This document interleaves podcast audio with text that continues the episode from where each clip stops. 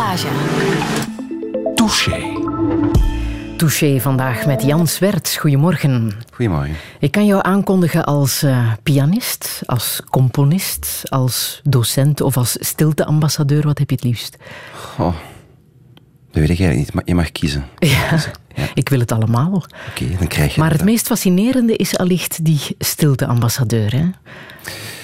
Ja, um, dat klopt. Dat is iets waar ik de laatste jaren heel erg mee bezig ben. Dat is begonnen als een soort, uh, misschien uh, zeer individueel project. Namelijk zorgen dat in mijn leven zo weinig mogelijk lawaai is. Dus het opzoeken van zoveel mogelijk stilte. En dat is op zich geen makkelijke kwestie, heb ik gemerkt. Mm -hmm. uh, ik merkte dat het heel moeilijk was om plekken te vinden. Zeker in openbare ruimtes waar het stil is. Vind maar eens een keer een, een café of een restaurant waar geen muziek gedraaid wordt. Ik daag mensen uit, dat is heel erg moeilijk. Of uh, een park waar je toch niet vliegtuigen hoort, of auto's, of sinds kort uh, iPhones of smartphones met externe boxen, TikTok-achtige geluiden. -hmm. Het is uh, een, heel een, een serieuze uitdaging. Ja. Uh, en in mijn persoonlijk leven ook thuis. Hè. Dus een, een plek vinden waar ik geen gesnurk hoor s'nachts. Of waar er geen andere prikkels of ruis mee bereiken. Dat is, uh, dat is moeilijk. En ik weet dat het wat, misschien ook onverdraagzaam klinkt soms. Mensen tegenwoordig die zeggen ik wil meer stilte. En de wereld is zo luid. Zeggen ze, je bent, bent flauw. Wees wat meer tolerant. Je krijgt heel vaak de stempel om verzuurd te zijn. Mm -hmm. Zo de buurman die bij de politie gaat klagen dat de scoutskinderen te veel lawaai maken. Mm. Je krijgt snel dat, dat soort uh, imago. Maar je, dus, je bent begonnen in je eigen leven, maar ja. ondertussen wil je dat meer mensen stilstaan bij het begrip stilte. Je bent een van de mensen die mee op het podium staat van de Stilte Tournee samen met uh, Kat Luiten. Je bent ook aan het werk uh, aan een boek met uh, Lander de Weer ja. over, over stilte. Je bent ook een soort stiltecomponist, zullen we straks ook horen in, in jouw muziek. Um, dus iedereen mag wel wat meer stilstaan bij dat begrip. Ja, uh, omdat ik merkte, hoe langer hoe meer, dat, dat mensen wel vaak snakken naar stilte en vaak zijn ze niet echt bewust van het feit dat ze overprikkeld geraken, mm -hmm. constant overprikkeld geraken. En dat stilte een soort uh, zeldzaam goed aan het worden is, dat gaat ons inderdaad allemaal uh, aan. En mensen daar bewust van maken, gelijk vrij simpel. Meestal als je mensen confronteert met het feit dat de wereld nogal lawaai aan het worden is en je confronteert hen dan met vrij actuele cijfers die dan nog eens een keer verschijnen over de effectieve gevaren, um, mm -hmm.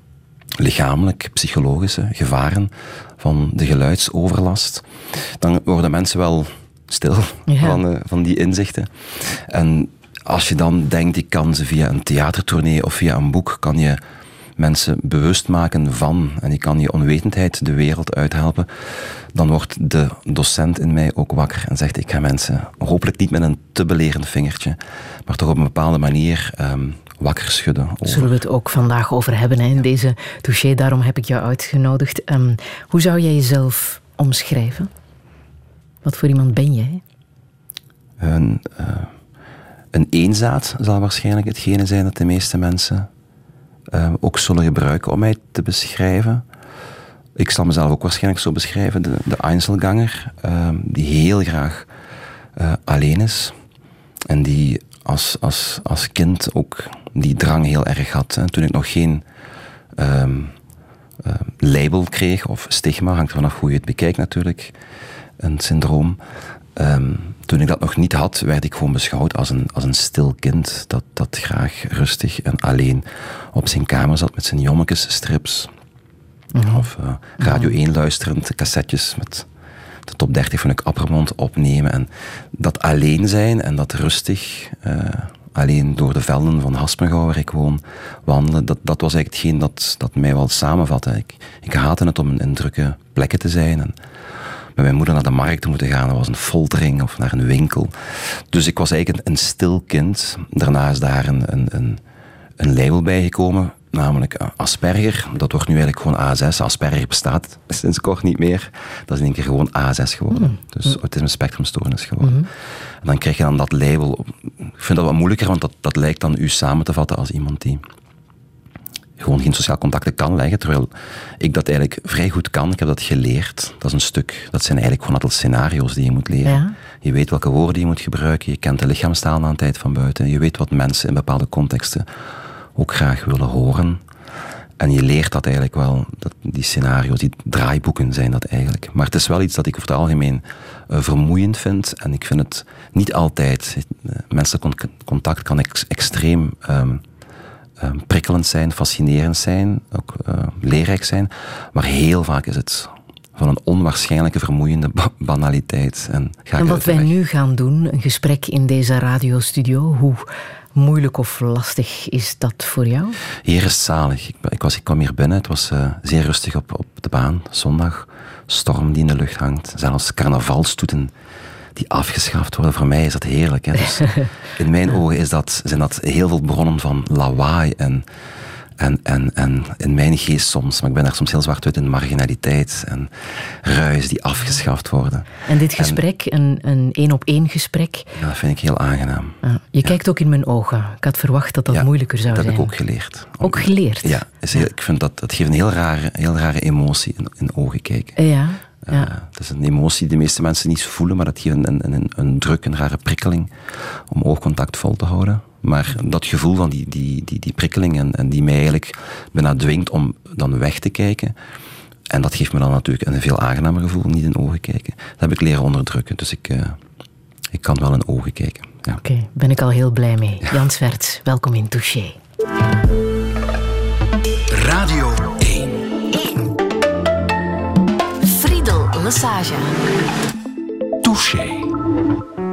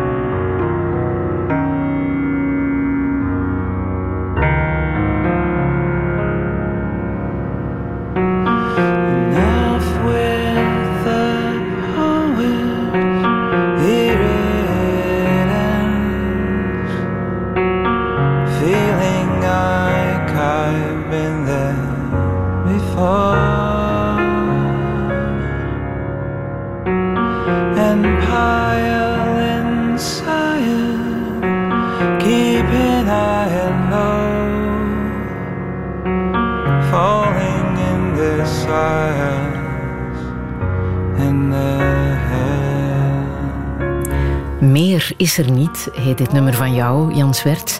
Het staat op de cd Anatomie van de Melancholie, waar je nummers hebt uh, gemaakt en opgedragen aan bekende acteurs en muzikanten.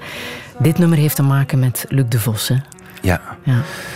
Um, het concept van anatomie van de melancholie was dat ik heb me heel lang alleen gevoeld met het, met het, het gevoel van de, van de melancholie. De, de dominantie van de fascinatie voor het komen en gaan en de vergankelijkheid.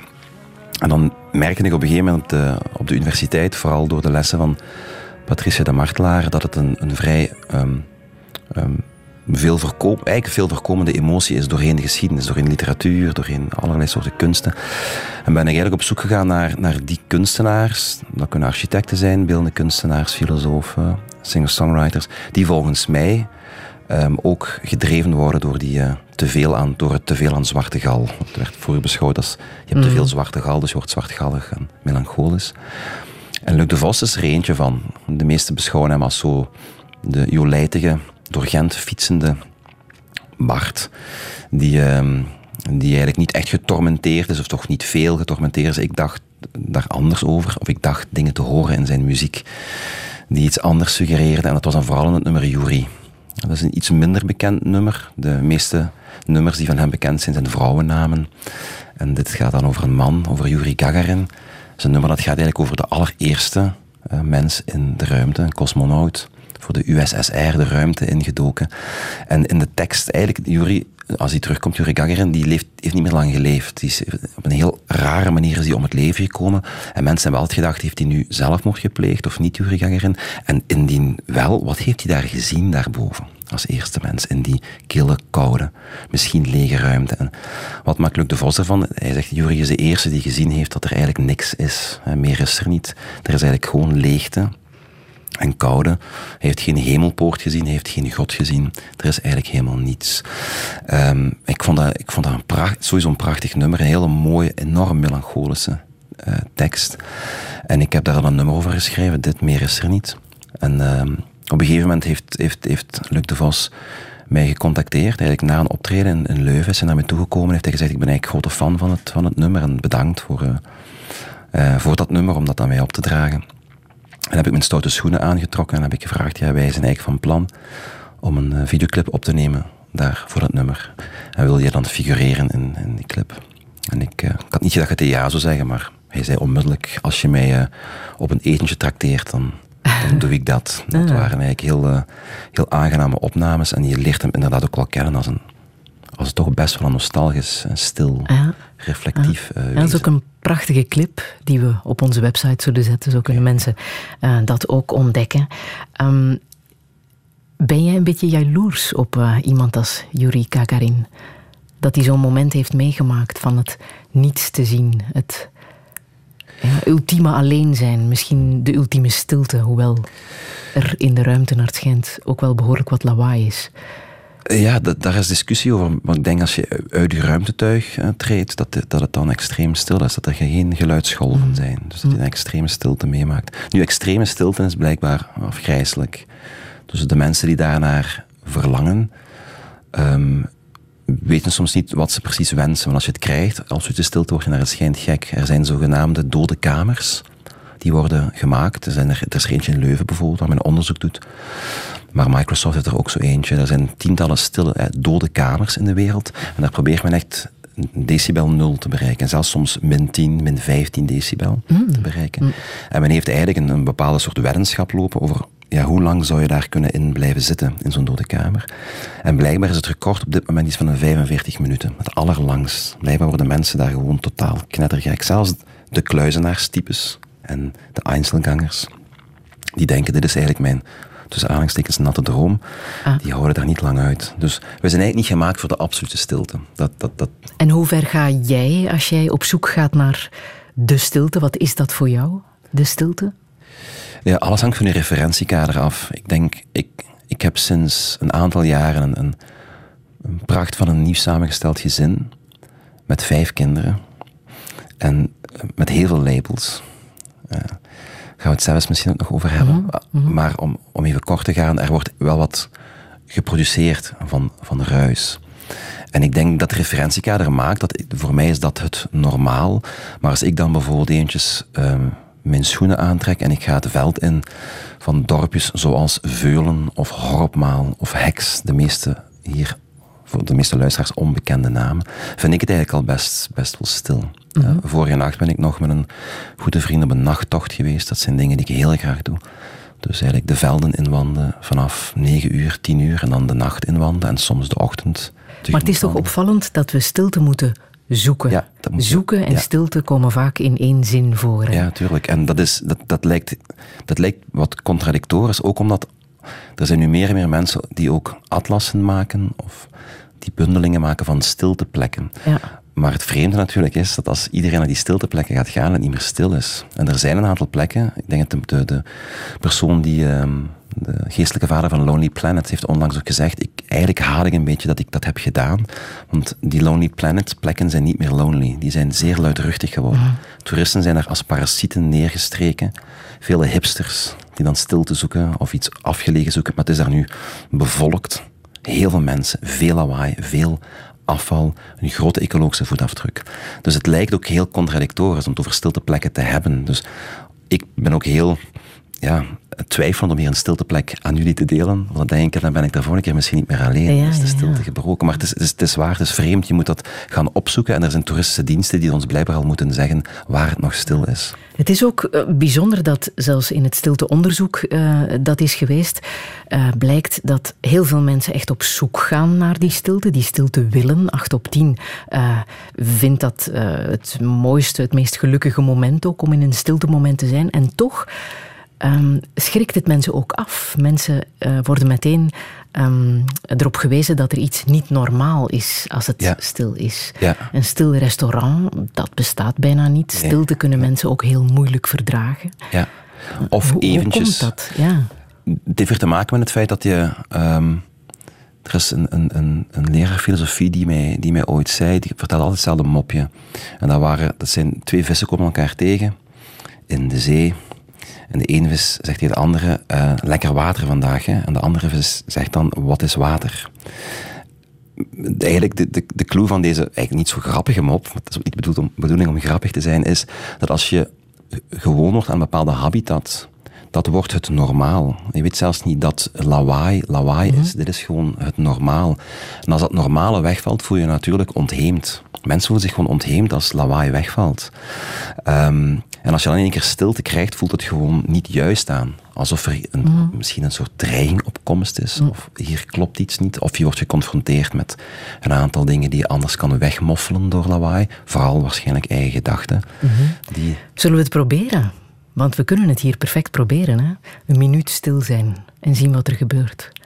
Um, dat is goed. Ik weet wel op de radio dat het moeilijk is, want dat mag normaal gezien niet op de radio. Zelfs de radio is daarop ingesteld. Als wij langer dan 15 seconden stil zijn, dan gaat er een soort alarmfase in werking. Maar we hebben die nu uitgeschakeld. Of we gaan die nu uitschakelen. kijk even naar mijn technicus. Zullen we gewoon een minuut stilte houden? Het is 22 over 11 en we gaan een minuut zwijgen.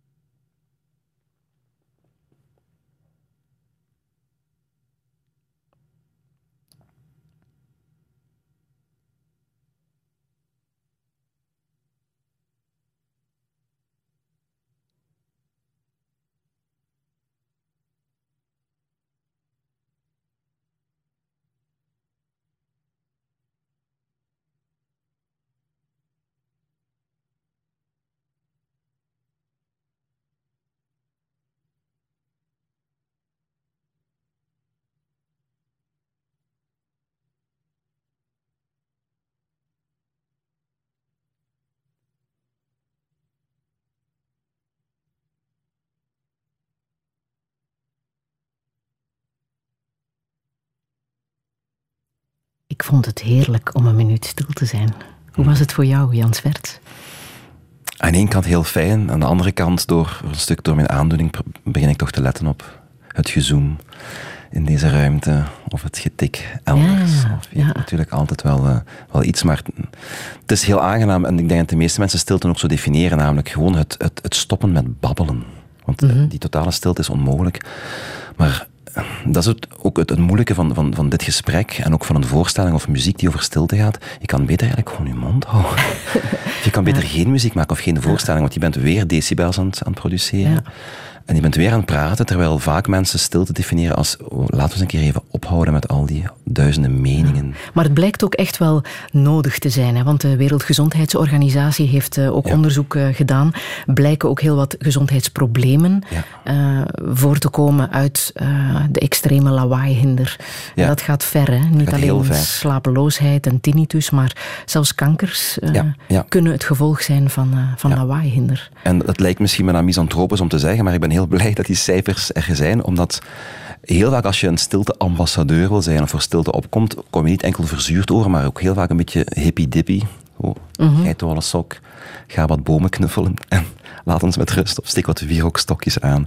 Dus ik ben blij dat, dat, er, dat er ook een, een, een, toch wel vrij bekende en gerespecteerde organisatie zegt, jongens, we zitten hier echt wel met een probleem. We, we hebben, onze wereld is gewoon te luid en er zijn nog heel weinig plekken waar het niet te luid is. En als er oordopjes aan de ingang van een concertzaal liggen, wat denk jij dan? Dat is eigenlijk heel vreemd. Dat is eigenlijk, als je vroeger een café zou binnengaan en die zouden daar gasmaskers leggen, dan zouden mensen een heel raar gevoel geven. Ik zou niet binnengaan. Nee, je zou niet binnengaan, maar het is ook heel vreemd, want je legt eigenlijk de verantwoordelijkheid bij, bij, bij de mens, terwijl het schadelijke aspect gewoon aanwezig blijft. En je moet eigenlijk beschermen tegen iets waarvan je weet, waarvan de wetenschap ook weet dat het erg schadelijk is. Het wordt beschouwd als de tweede grootste wereldwijde killer op dit moment, na luchtvervuiling. Dus dat is ongelooflijk. En toch zoeken wij heel graag dat lawaai op. Um, en dan zeg je, ja, oké, okay, doe maar oorstopjes in of oordopjes in. En dan bescherm je daartegen. Maar dat is een heel vreemd gegeven. Je kan veel beter beginnen redeneren. Hoe kunnen wij ervoor zorgen dat het probleem zelf, de, de schadelijke stof, in dit geval is dat een niet zichtbare, maar toch heel schadelijke stof, namelijk de decibels, de geluidgolven, hoe kunnen we die verminderen? En moet het overal wel zo luid? Ja. Carolientje heeft een bootje en daarmee kan ze overal komen in de mooiste van haar dromen. Carolientje, Carolientje met haar bootje vaart er mee naar verre landen en voorbij de blanke stranden. Carolientje, vaar je mee naar het fantasieland waar een kind zijn woning is. Waar geen grote mensen komen, waar een kind nog koning is. Carolientje heeft een bootje en daarmee kan ze overal komen in de mooiste van haar dromen. Carolientje, ik zie Carolientje spelen met een bootje zo klein. Ik zie het varen op het water, Carolientje vindt dat fijn. Want ze zit er naar te staren en ze reist naar het verre land. En ik zie haar dromend zitten aan de stille waterkant. Carolientje heeft een bootje en daarmee kan ze overal komen in de mooiste van haar dromen. Carolientje. Carolientje met haar bootje vaart er mee naar verre landen en voorbij de blanke stranden. Carolientje, vaar je mee naar het fantasieland waar een kind zijn woning is. Waar geen grote mensen komen, waar een kind nog koning is. Carolientje heeft een bootje en daarmee kan ze overal komen in de mooiste van haar dromen. Carolientje. Louis Neefs met Carolientje heeft een bootje, Jan Zwerts. Het is het geluid van jou en mijn kindertijd. Ja, dat klopt. Ja. Um, dat was ook mijn eerste verliefdheid, Carolientje.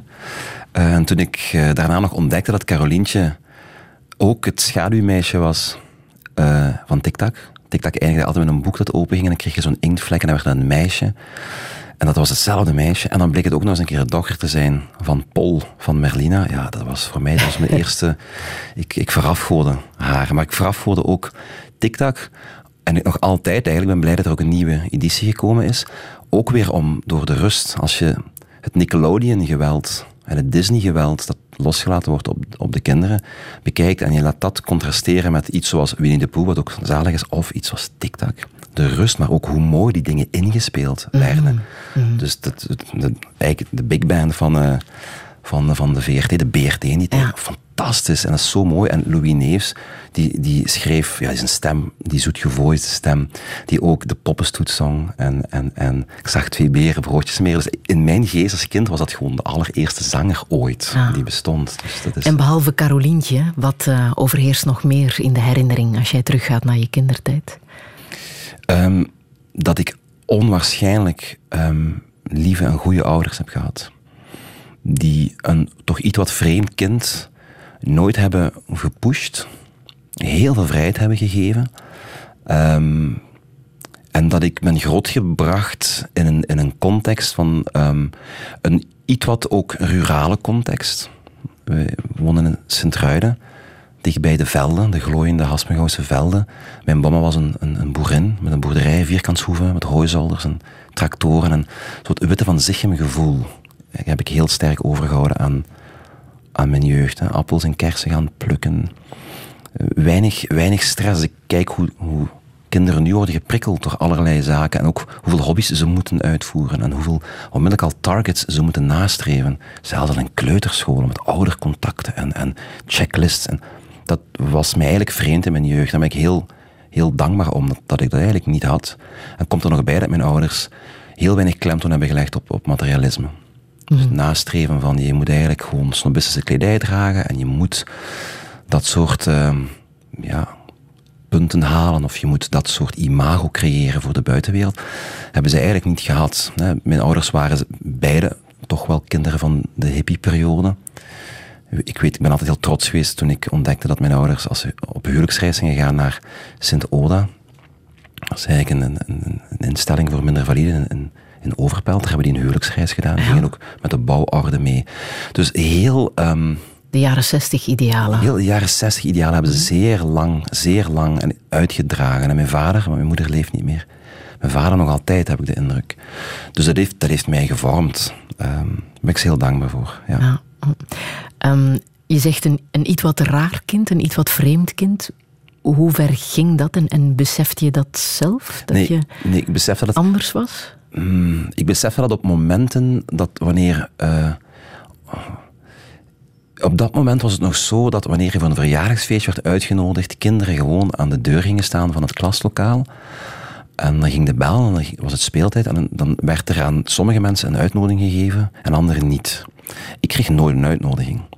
En dat waren eigenlijk de, momenten dat ik, dat ik... Ik vond dat zelf op zich niet zielig, want dat sociale aspect, dat had ik niet echt. Ik was daar niet echt mee bezig. Mijn vrienden waren effectief mijn cassettes met Le Gappermond, mijn Jommeke-strips, mijn, mijn strips ook van Suske en Wisk. Dat waren mijn vrienden. En ik had meestal één goede kameraad, ook meestal achteraf gezien waarschijnlijk de nerd of de rare kwiet van de klas, maar zo definieerden wij onszelf helemaal niet.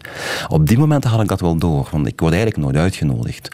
Maar ik was niet echt triest om, maar voor de rest had ik dat eigenlijk niet echt door. Alleen, ja, ik, ik, er waren een aantal plekken waar ik gewoon niet graag kwam. En waar mijn ouders ook wisten aan de tijd, daar nemen wij Jan gewoon niet mee naartoe. Dat waren plekken waar ofwel veel lawaai was, of plekken die um, een soort onvoorspelbaarheid in zich droegen. Er waren thuis ook rituelen die niet mochten veranderen. De kleren moesten op dezelfde plek liggen. Ah. Er is één jaar geweest dat, dat de kerstboom niet in een linkerhoek, maar in een rechterhoek stond van het salon. En ik heb blijkbaar een enorme crisis gehad toen. Ik herinner me dat niet meer, maar ik heb een totale crisis gemaakt. Want de wereld stuikte in elkaar. Want de kerstboom stond niet meer in dezelfde hoek van het huis. Dus ik denk mijn ouders wel goed door hadden. We moeten een aantal zaken wel hetzelfde doen. Mhm. Als ik ging slapen, dan kwam mijn vader. Ik was een, ik, ik, mijn moeder was effectief de, de, de, de moederschoot en de knuffelmachine. En mijn vader was voor mij zo de creatieve halfgod die ik adoreerde en die mij ook slapen leidde. Als we gingen slapen, dan ging mijn vader klaarstaan met, op het parket, we van het goed glijdende parket thuis. Mijn broer nam zijn linkerbeen vast, ik nam zijn rechterbeen vast en hij trok ons zo over de vloer naar de trap. Dat moest altijd gebeuren. De trappen op. En dan ging hij aan ons bedeinde, het voeteinde zitten van het bed. En dan las hij bepaalde verhalen voor. Dat was een geëikt ritueel. Als dat er niet was, kon ik niet slapen. Dus op, op kamp gaan met scouts was super moeilijk. Of met een vriendje gaan slapen, dat, dat was een echte uitdaging. Gebeurde ook bijna nooit. Toen was ik al wat ouder. Mhm. Maar was je een gelukkig kind? Oh, heel gelukkig. Ah. Extreem. Zolang die structuur er was. Zolang die kokon er was en zolang die structuur er was en zolang ik eigenlijk geen weet had van een wereld die er helemaal anders uitzag, die grillig is, arbitrair en luid, ben ik heel gelukkig geweest. Maar het is wel op een gegeven moment wel, is er wel een kentering gekomen als je dan zogezegd volwassen wordt.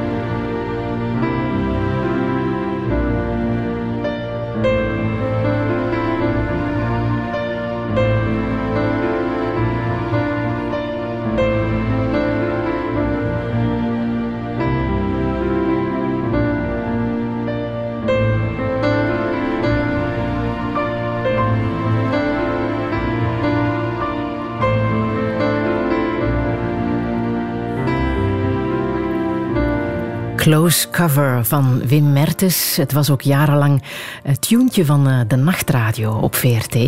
Jan Zwerts, uh, ik vermoed dat jij dat toen ook hebt uh, gehoord. Dit is het begin geweest van een heel nieuw hoofdstuk in mijn leven. Um, zoals ik daarnet al zei, het volwassen worden was moeilijk. Het was met heel veel... Daar heb ik al wat kwetsuren opgelopen. Komt vooral in de middelbare school terecht, dat was heel zwaar. En de soundtrack van die jaren, dat was vreemd genoeg voor wat je nu dan een stilte-ambassadeur zou noemen. Heavy metal. Dus ik luisterde ah, omdat ik boos was op de wereld, omdat ik mij niet op mijn plaats voelde. Nu, op zich een, een boetade natuurlijk, want, of misschien een cliché, want de meeste mensen van mijn leeftijd, 13, 14, hebben problemen om in het leven te staan. Dat is een zware periode, de puberteit.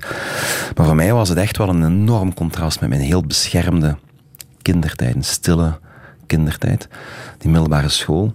En ik heb heel veel geworsteld. Um, ik ging niet graag naar school. Um, ik was aan het rebelleren tegen de wereld, luisterde eigenlijk heel veel Iron Maiden en Slayer en luide muziek. En hoe verklaar je dat? Dat je daar dan je woede of je kwaadheid in Dat is heel moeilijk. kwijt kon? Nu, ik vind het nog altijd goede muziek. Als je goede heavy metal beluistert, Iron Maiden is fantastisch goed gemaakt. Ah. Eigenlijk is het vaak gewoon klassieke muziek, maar dan met andere instrumenten. Maar het is, wel, het is natuurlijk wel heel erg luid. En ik, ik ik vind het altijd heel vreemd dat mij dat dan wel een soort soelaas kon bieden.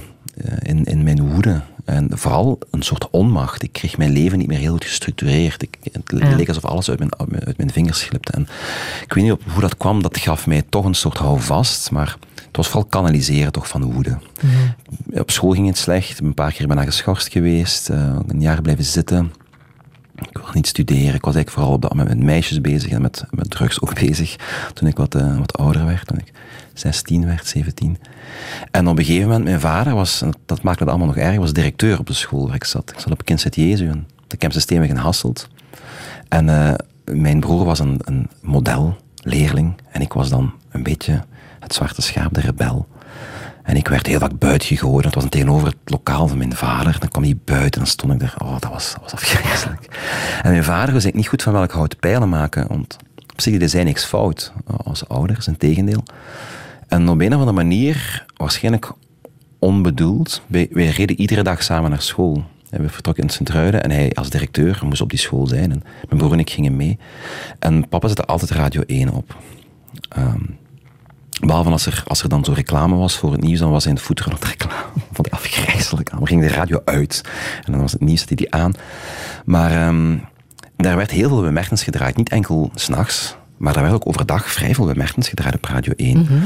En dat was iets betoverend. Daar ging, het heeft een klik veroorzaakt en het was, volgens mij close cover, heeft een klik veroorzaakt bij mij.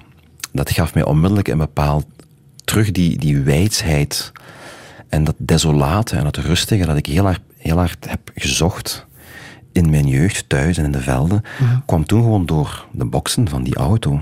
En ik dacht, ik vroeg aan mijn vader, wie is die man? Papa zei, dat is bij Mertens. En heeft hij nog platen gemaakt? Ja, ja, je kan gerust gewoon naar Sint-Truiden. Daar hebben ze cd's liggen in, uh, in de bibliotheek. En ik ben dan als een gek al die cd's gaan halen in de bibliotheek van Sint-Truiden. En ik ben dat beginnen echt grijs draaien. En dat heeft voor mij heel verschil gemaakt. Niet enkel als luisteraar, want dat gaf mij echt een soort decompressiemoment na een dag. Bij Mertens was voor mij de decompressie. Een soort ja, plek in mezelf die dan ontstond, waar ik dan kon ronddwalen in, in een relatieve stilte. En vooral een, een, een het, het, was echt een muziek die aanzette tot ja, contemplatie. Om mhm, mhm. Je hebt zelf ondertussen drie platen opgenomen, gemaakt en opgenomen, die heel erg diezelfde klank hebben. Hè? Rustige pianomuziek, um, repetitief. Uh, maar toch ben je geen professioneel muzikant geworden. Nee. Hoe komt dat? Omdat ik, ik ben beginnen muziek spelen. Mijn ouders eh, zeiden, die jongen moet toch misschien een of andere hobby hebben toen ik, toen ik lager school zat. En uh, ze zag, zagen dat ik heel veel muziek luisterde en graag naar muziek luisterde. En ze zeiden, ga even de muziekschool proberen. Ik heb het dan geprobeerd. En in eerste instantie was het wel leuk, de eerste lesjes, het eerste jaar piano. Maar vanaf het tweede, derde jaar moest ik meer en meer partituren beginnen naspelen. En dat was echt het reproduceren van Czerny was dat vooral in eerste instantie. En Bach kwam er heel snel bij. De minuetjes moest ik dan naspelen. En ik voelde dat, dat ik dat niet leuk vond. Dat keurslijf van die metronoom, maar ook het keurslijf van de partituur. Als er mezzo forte stond, moest het mezzo forte zijn. Als er een diminuendo stond, moest dat diminuendo. Ook al zei mijn gevoel, ja, maar ik wil hier een crescendo spelen. Want ik wil hier toch nog even een, een, een, een simol tussen gooien. Ja, nee, dat mag niet. Hoe, dat mag niet. Nee, dit is zo geschreven, je moet dat naspelen. En ik, ik heb daar eigenlijk een, een, een van overgehouden. Van het, het, puur naspelen, klakkeloos naspelen van partituur. Mhm. En ik wilde ophouden. En mijn vader, en ook mijn moeder hebben op een gegeven moment gezegd: Jan, als je een uurtje studeert op hetgeen je moet kunnen, want dat werd het dan, dat werd dan studeren. Muziek werd mhm. studeren en werd echt het, het drillen, het indrillen van zaken. Als je een uurtje studeert, dan kan je daarna eventueel eens een keer proberen om die Bach helemaal uit te kleden. Doe maar eens een keer met Bach wat je wil. We zijn eigenlijk benieuwd naar wat je misschien van, van dat minuet kan maken. En gewoon die toestemming krijgen, want het was, dat was toen op die moment nog zo streng. Je, kon, je mocht dat niet tot heiligschennis om Bach anders te spelen dan op de partituur. En dat ik op een gegeven moment de mogelijkheid kreeg om, ja, probeer nu eens een keer, wat zou je nu zelf gemaakt hebben daarvan? En ik heb toen de sustainpedaal ontdekt. De rechterpedaal op de piano is een sustainpedaal. Dat wil eigenlijk zeggen dat je je noten volhoudt. Dus je duwt op een, op een, op een toets van je klavier. En de, de, noot die kan heel lang uit, wegdeemsteren en uitdijnen. En dat was een eerste fantastische ontdekking, vond ik. En ik ben eigenlijk zelf beginnen Bach deconstrueren. En het werd bij mij natuurlijk veel trager. Er kwam heel veel stilte tussen de noten, waarin noten echt moesten uitsterven. En ik, ik, ik raakte in een soort, blijkbaar een soort trance van zeer weinig te spelen. Uh, zeer repetitief, bijna mantra gewijs. Een aantal akkoorden te beroeren mm en die laten uit te demsteren.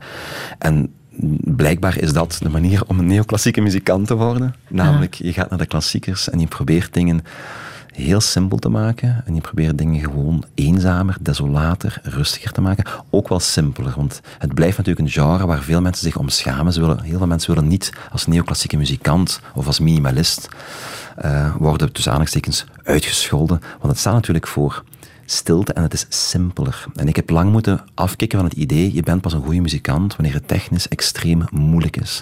Pas wanneer je uh, een hoge graad van, van, van techniciteit kunt etaleren, dan ben je een goede muzikant. Mm. maar dat, wil je, dat wil je ook omdraaien. Hè? Je wil mensen ook uh, dat soort muziek beter uh, leren kennen. Want inderdaad, als we nu naar de radio luisteren, zijn het songs van drie minuten, die ja. we zo kunnen nazingen. Ja. Uh, wat jij speelt is, is iets helemaal anders. Hè? Sleep van Max Richter bijvoorbeeld oh, kan ondertussen even laten horen hoe dat ongeveer klinkt.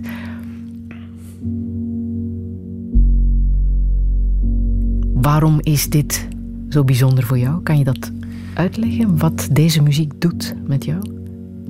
Um, het maakt sowieso rustig. Maar dan zou je kunnen zeggen, wat is dan het verschil met, met wellnessmuziek? Want in wellness heb je ook muziek met panfluiten. Ja, ja. En eventueel ja. walvisgeluiden tussendoor die rustig maken. Maar het, het zijn composities die, die enorm vernuftig in elkaar zitten, maar die inderdaad niet moeten...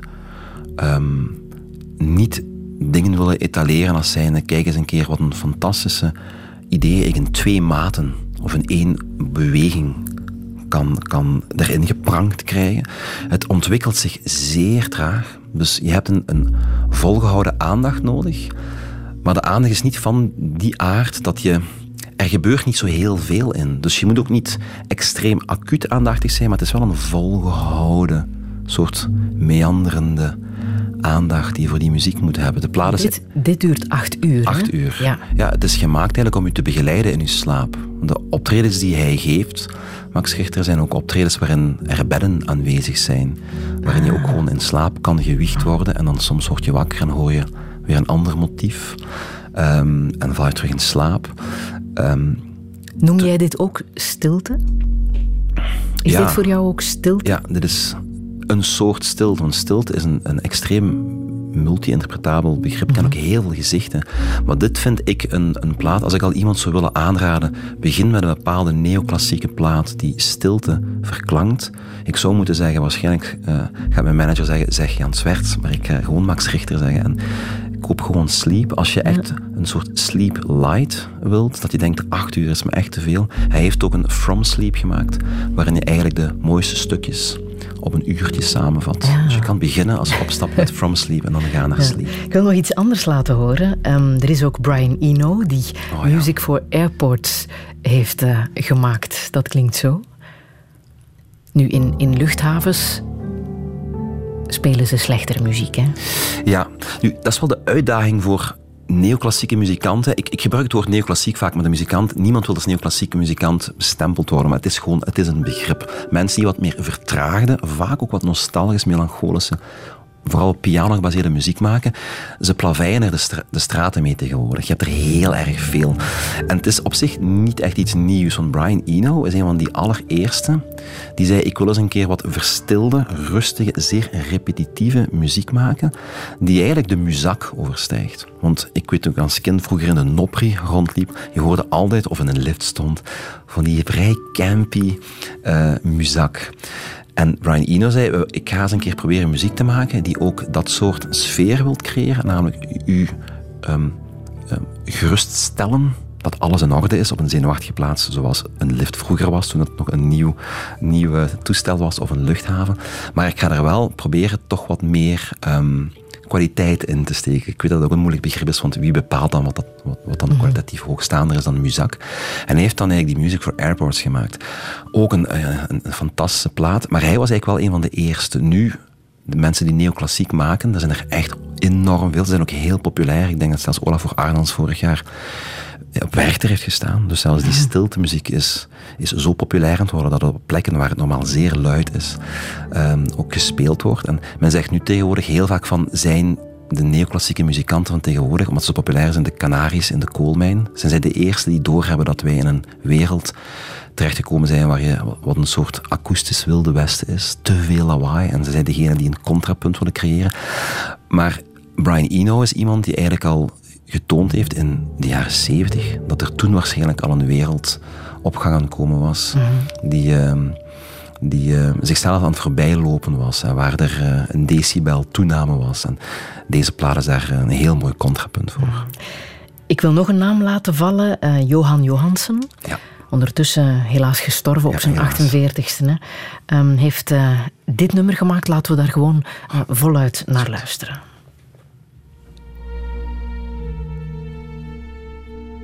The sun's gonna dim.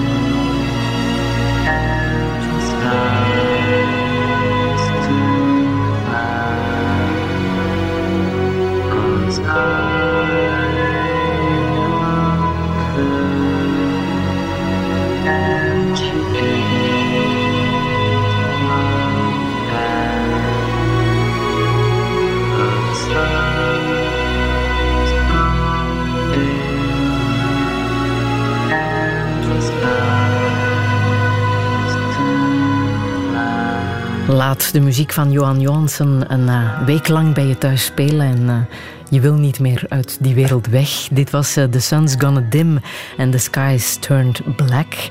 Jan Swerts, een van jouw absolute favorieten. Je hebt het nog live mogen meemaken. Ik heb het een paar keer live mogen meemaken en voor mij is hij de aller, allergrootste um, componist van, van de laatste decennia eigenlijk zelfs.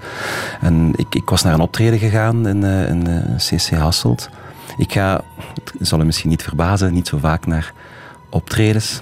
Ik zeg altijd, ook tijdens een voorstelling, dat plekken waar neurotypische mensen, zo worden vaak normale, tussen aanhalingstekens mensen genoemd, neurotypische mensen, graag naartoe gaan, festivals en optredens, theater, dat ik die meestal mijd, maar ik ken de programmator in de CC Hasselt vrij goed. En hij zei, nu moet je echt wel eens een keer eh, naar, naar een optreden komen, want er is iets speciaals. En uh, er waren een aantal artiesten daar die van het noorden komen. Dat wordt dan Nordic Nights genoemd. Dus mhm. heel vaak heel verstilde muziek. Mhm. Hij is van IJsland, hè? Hij is van IJsland, ja. En um, ik, ik zette mij in de zaal en ik kende Johan Jonsson niet. En ik was mij al... Ik voelde al dat, dat ik geprikkeld werd door heel veel dingen in de zaal. En ik wilde eigenlijk heel graag vertrekken, want ik, ik word onrustig. Ik krijg een onheimelijk gevoel heel snel in, een groter gezelschap. Maar hij begon en dat was onbeschrijfelijk mooi uh, wat die man daar gedaan heeft. En ik was ook inderdaad helemaal, om het zo met een cliché te zeggen, weg. Ik was gewoon weg. Dus toen het optreden gedaan was, had ik pas door dat ik dus in die zetel daar zat met al die mensen om me heen die ik gewoon vergeten was. En dat ik eigenlijk ook daadwerkelijk had zitten, blijkbaar had zitten wenen. Ik had dat ook blijkbaar niet door. Zo, zo schoon. Um, dus uh, hij was ook iemand die het beste onze worsteling met de moderne wereld, want je merkt ook, zijn muziek heeft altijd iets industrieels. Je hoort industriële geluiden, fabrieksgeluiden. En, dat, en aan de andere kant hoor je heel, uh, heel klassieke muziek, de, de, de lange strijkers. Mhm. Dus dat klassieke versus, versus het, het, hele harde, metaalachtige industriële zit vaak in zijn, in zijn muziek. Um, hij heeft ook ooit een, een, een plaat gemaakt, Fortlandia, waarin hij inderdaad een uh, het concept is, Henry Ford heeft ooit een fabriek willen oprichten in het Amazonewoud, omdat daar veel rubber was en dan moest hij minder export betalen. En is daar, is er effectief mee begonnen, met een, met, een, met een wereld, een industriële wereld te creëren. Maar hij is daarmee gestopt, investeerders hadden zich teruggetrokken enzovoort. En dat, die stad is daar achtergelaten en overwoekerd geraakt dus terug door de natuur. En, door, en dat idee, ook dat prachtige idee van de mensheid gaat ooit waarschijnlijk weg zijn en alles zal terug overwonnen worden door de natuur en door de stilte. Dat is een heerlijk idee. Ja, dat is iets wat jou echt fascineert, hè? dat apocalyptische, het einde van de wereld. Ja, dat heeft me heel vaak troost geboden. Dat klinkt, ik weet dat klinkt eh, echt niet vriendelijk, maar ik heb heel vaak gehoopt dat, dat ik zo wakker word op een gegeven moment in Truiden en dat het dan een soort, ik ben ook kind van de Koude Oorlog, wat altijd schrik voor een atoomramp natuurlijk. En soms dacht ik, goh, dat, dat zou fantastisch zijn als er een atoomramp zou geweest zijn en ik had dat gemist in mijn slaap en ik zou wakker worden. En Sint-Truiden zou er dan nog wel zijn, maar alle mensen zouden weg zijn. En alles zou stil zijn, de beschaving zou geëindigd zijn en ik zou dan nog een aantal dagen hebben voordat ik ingehaald werd door de radioactiviteit om te genieten van een totaal ontmenselijkte wereld. Ik vond dat een heel troostende gedachte. Toch een bizarre gedachte. Ja. ja. Ik wil nog muziek laten horen uit jouw uh, favoriete film, The Straight Story. Ja. Dit is de muziek eruit. Ook al verstilde muziek van Angelo Badalamenti. Dat is die film van David Lynch. Um, van twintig jaar geleden, gebaseerd op het waar gebeurde verhaal van Elvin Strait. Die uh, door Iowa trok op een uh, grasmaaier, mm -hmm. want hij had geen rijbewijs. Ja. Hij wou terug naar zijn broer, die een broerte had gekregen. Ja. Ze leefden al jaren in onmin en hij dacht, misschien kunnen we toch nog uitpraten voor het niet meer kan. Ja, ik, ik, ik heb die film gezien in, in de studio's in Leuven.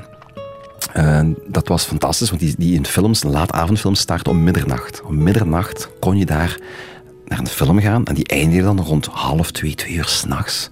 Dus je merkt ook weer dat nachtelijke. Het was stil, de zalen waren meestal totaal niet gevuld en je kon via nachtelijke stille Leuvense straat terug naar je kot die dingen daarover peinzen en dat nabespreken. En ik ging naar de Lynch-film en ik ging ervan uit, dat gaat weer iets totaal wacko zijn. Want Lynch die, die confronteerde u meestal met vreemde, vreemde films. En dat bleek toen een hele straight story te zijn. Gewoon een recht toe, recht aan verteld, chronologisch verteld verhaal. Um, zonder surrealistische twists en turns. Dat was gewoon een man die van zijn broer hield, maar te oud was om met de wagen naar zijn broer te rijden. En die eigenlijk gewoon met zijn grasmaaiertje uh, rijdend grasmaartje naar zijn broer rijdt. En dat is het. En voor de rest zie je wijdse landschappen. Hoor je prachtige muziek van de man die ook al Twin Peaks gemaakt had. Uh, voor uh, Lynch, de muziek voor Twin Peaks gemaakt had. En uh, krijg je heel mooie gesprekken te horen over, over het leven en over de dood en over afscheid nemen.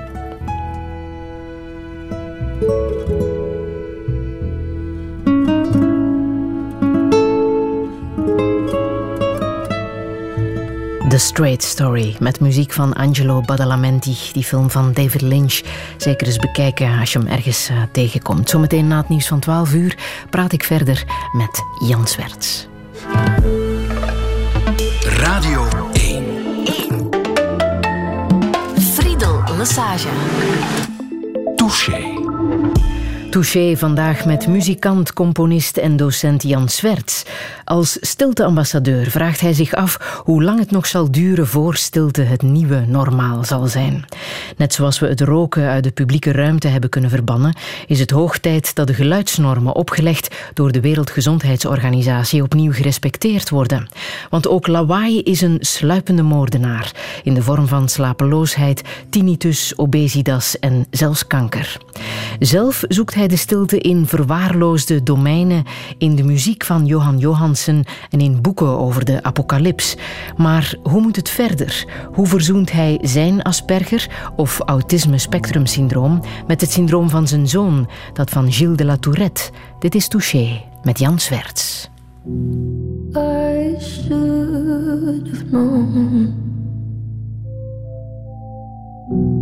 I'd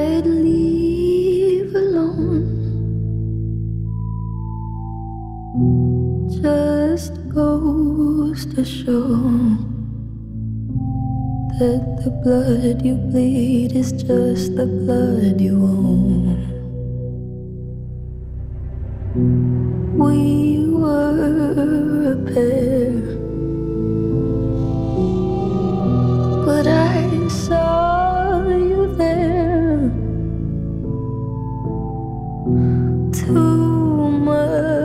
to bear. You were my life, but life is far away from fair. Was I stupid to love you? Was I reckless to help? Was it obvious to everybody else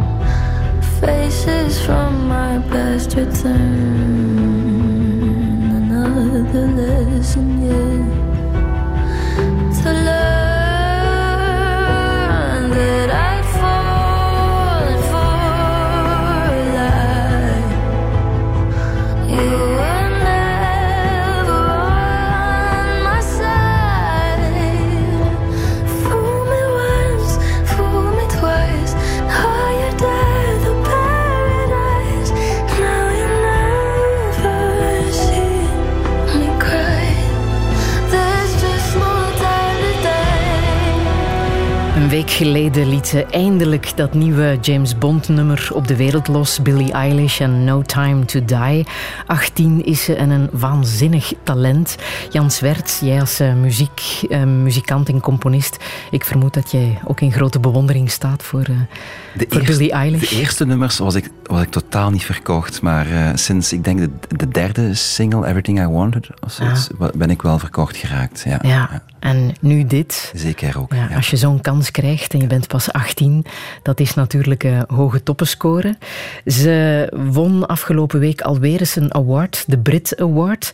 Maar de speech was ehm, toch wel bijzonder emotioneel. Ik wil even laten horen wat eh, Billie Eilish toen zei. I've, I felt very hated recently. And when I was on the stage and I saw you guys all smiling at me,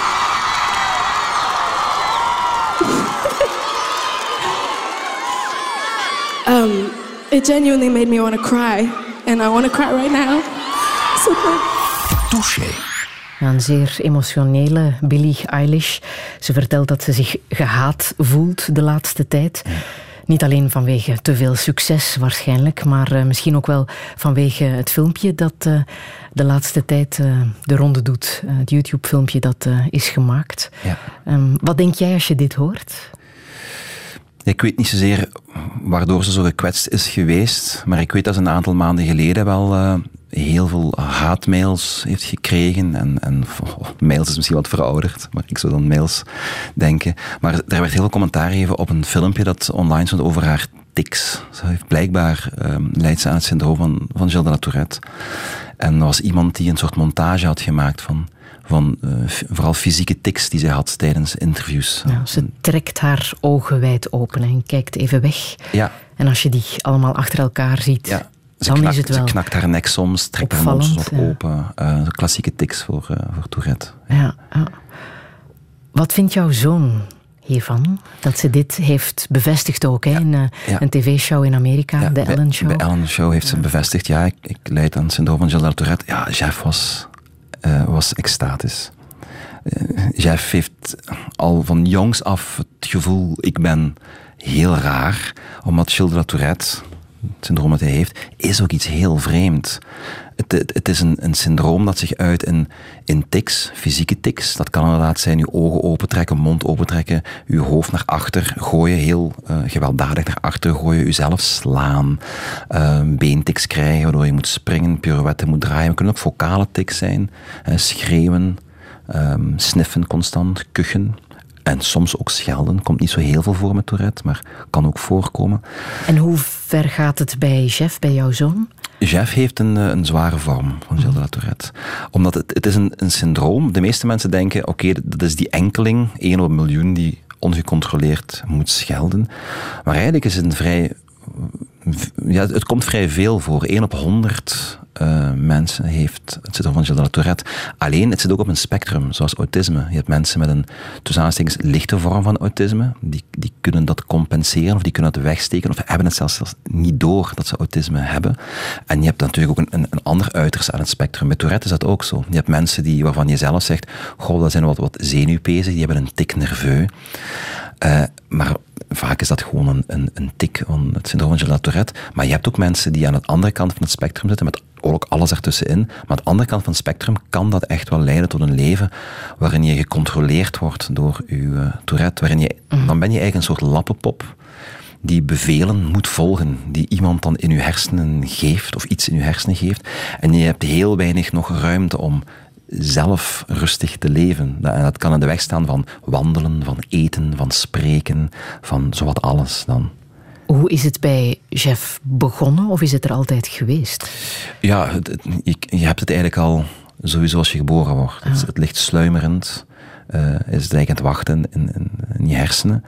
En dan en wordt het op een bepaald moment getriggerd? Getriggerd, ja. Het kan door verschillende dingen getriggerd worden. Nu, je ziet dat de wetenschap gewoon in het duister tast. Ze weten eigenlijk helemaal niks. Dat was een, een moeilijke constatatie voor mezelf. Ik, ik, ik zag dat chef op een gegeven moment, toen hij vijf jaar was, begon die heel veel te kuchen. En dat kuchen, dat was niet één of twee keer op een minuut. Dat was eigenlijk, dat, dat, dat was bijna voortdurend.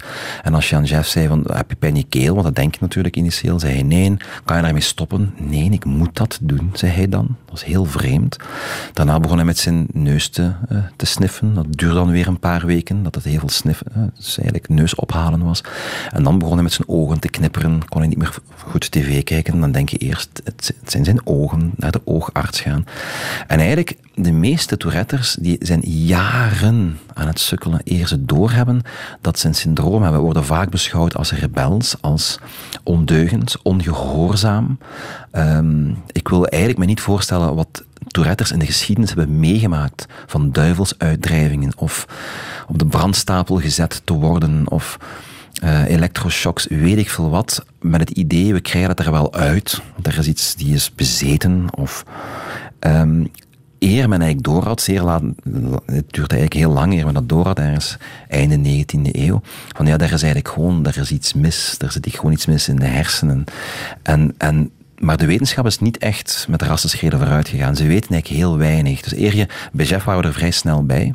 Gelukkig zijn we dan vrij snel naar Chris van der Linden gegaan, een vrij bekende neuroloog in Gent. En die heeft onmiddellijk gezegd, die keek een minuut naar Jeff. Ja, Jeff heeft Gilles Tourette. Maar dan, dan heb je eigenlijk geen idee in welke mate. Er is geen test om te kijken welke gradatie van Tourette heeft. Dat is met autisme ook zo. Dus is iedere dag bang afwachten. Gaat hij morgen opnieuw zichzelf aan het slaan zijn? Gaat hij opnieuw luid op moeten schreeuwen tot hij hees is? Gaat hij opnieuw op de grond, zichzelf op de grond smijten? Of gaan we morgen naar een wat rustige fase gaan? Want uh, Tourette fluctueert heel erg. Het heeft een eb en vloed. Sommige dagen lijkt het, veel mensen zeggen ook als die chef zien, wat daar scheelt toch niks aan dat jongetje, waarom maak je problemen rond? Maar het is natuurlijk heel vaak zo dat Touretters vaak pas buiten komen of naar sociale contacten gaan of settings gaan, wanneer ze een betere periode hebben, waarin de tics beperkt zijn of waarin ze die kunnen maskeren. Iemand zoals Gerrit Kommer, hij is ook iemand, een bekende Touretter, um, die, die kon het fantastisch goed inhouden, maar iedereen wist als hij naar achter de coulissen dan verdween, dan moest hij uittikken. Dan hinnikte die, die sprong, die de raarste dingen en die kon dat dan ook onderdrukken. Dus omdat mensen zich schamen, het is raar, het valt extreem hard op een Tourette doet ook heel vaak net datgene dat niet mag in die context. Het is ook niet enkel neurologisch, het is natuurlijk ook psychologisch. Het is een uh, neuropsychiatrische aandoening. Dus net datgene die niet mag doen in een context, een Tourette moet dat dan doen. Hij heeft dan geen rem op. Dus het valt extreem op. En hij voelt zich al zo lang bekeken. We hebben als gezin altijd geprobeerd, en ik vind dat we dat heel goed doen, hem het gevoel te geven er is niks mis mee. Dit is voor een stuk wie jij bent. En als je op een gegeven moment een, een, een, een tik krijgt, op een gegeven moment had hij heel sterk de, dus hij heeft ook schelden, hij heeft scheldtiks, en hij moest voortdurend hoer roepen hoer, hoer. En hij vond dat verschrikkelijk, want hij riep dan hoer in publieke contexten, zodat mensen keken en dan moest hij wenen van iedereen vindt mij nu een stoute jongen, maar ik moet dit doen van Gerrit. Dat was een mannetje in zijn hoofd, hij noemt dat dan Gerrit. Vreemd genoeg ook Gerrit Kommer, maar dat heeft er niks mee te maken. Dus Gerrit, en die laat mij die dingen doen, net die dingen die niet mogen, die ik niet wil, moet ik doen. En op een gegeven moment gingen we dan naar Spanje, en hij was weer opnieuw hoer aan het roepen, maar niemand keek, want ze kenden de taal niet. En die Tourette, Gerrit in zijn hersentjes, was zo inventief om die hoer, die zeer streekgebonden is, om te, om te zetten in een universeel gebaar. En toen kreeg hij een middenvingertik. Hij moest zijn middenvinger opsteken. En toen begon weer iedereen te kijken. Wij zijn er altijd mee omgegaan met het idee, als je je middenvinger opsteekt, dan zullen wij samen ook onze middenvinger beginnen op te steken.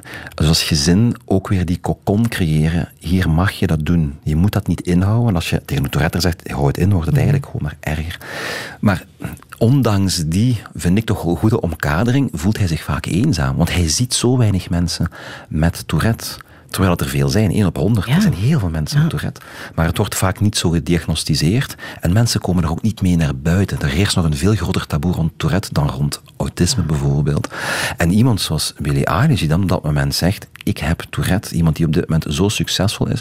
Chef was dolgelukkig toen hij dat hoorde. Ja. Maar het heeft duidelijk te maken ook met de informatie die ontbreekt. We weten daar ontzettend weinig over. Veel mensen geloven nog in het cliché van Tourette, dat het enkel te maken heeft met die scheldwoorden. Ja. Dat, uh, mensen die veel schelden, die leiden aan Tourette en dat is het dan. Dat is het dan, ja. En daar wordt vooral ook veel mee gelachen. Nu, het is ook heel grappig. En dat is het moeilijke. Er zijn momenten, en dat hebben Jeff ook geleerd, dat hij er ook mee mag lachen. Soms zegt Jeff zelf over, over zichzelf, oh, ik ben net Pipo de Clown, zie mij hier nu doen. Die doet de raarste dingen, hij heeft daar geen controle over. En dat, is, dat heeft soms iets heel tragicomisch. En dat is heel moeilijk om daarmee om te gaan. Iets ja. tragicomisch dat met uw kind gebeurt. Maar ik vind wel dat hij moet beseffen dat het ook komisch kan zijn, dat hij er zelf ook mee moet kunnen lachen en dat hij er ook mee moet om kunnen dat andere mensen lachen, maar wel het zo'n geïnformeerd soort lachen moeten zijn. Namelijk, het is wel grappig, maar we weten waar het vandaan komt, we weten hoe het veroorzaakt wordt en we gaan niemand daardoor uitsluiten. Maar dat is natuurlijk gemakkelijker gezegd dan gedaan. Ik zelf ben iemand die bijvoorbeeld als chef een moeilijke periode heeft, we willen naar de film gaan. Ik ben iemand die zo hard gebrand is op stilte en rust.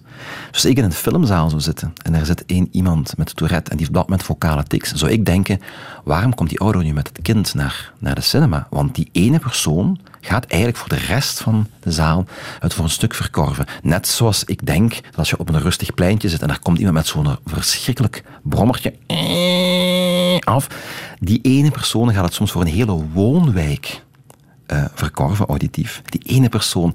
Maar nu heb je een kind dat er niks aan kan doen. Dat geluiden creëert. Net datgene waar ik eigenlijk allergisch voor ben. Die geluiden fluctueren constant. Ik hou van voorspelbaarheid als Asperger. Er is geen voorspelbaarheid rond Tourette. Dat verandert non-stop.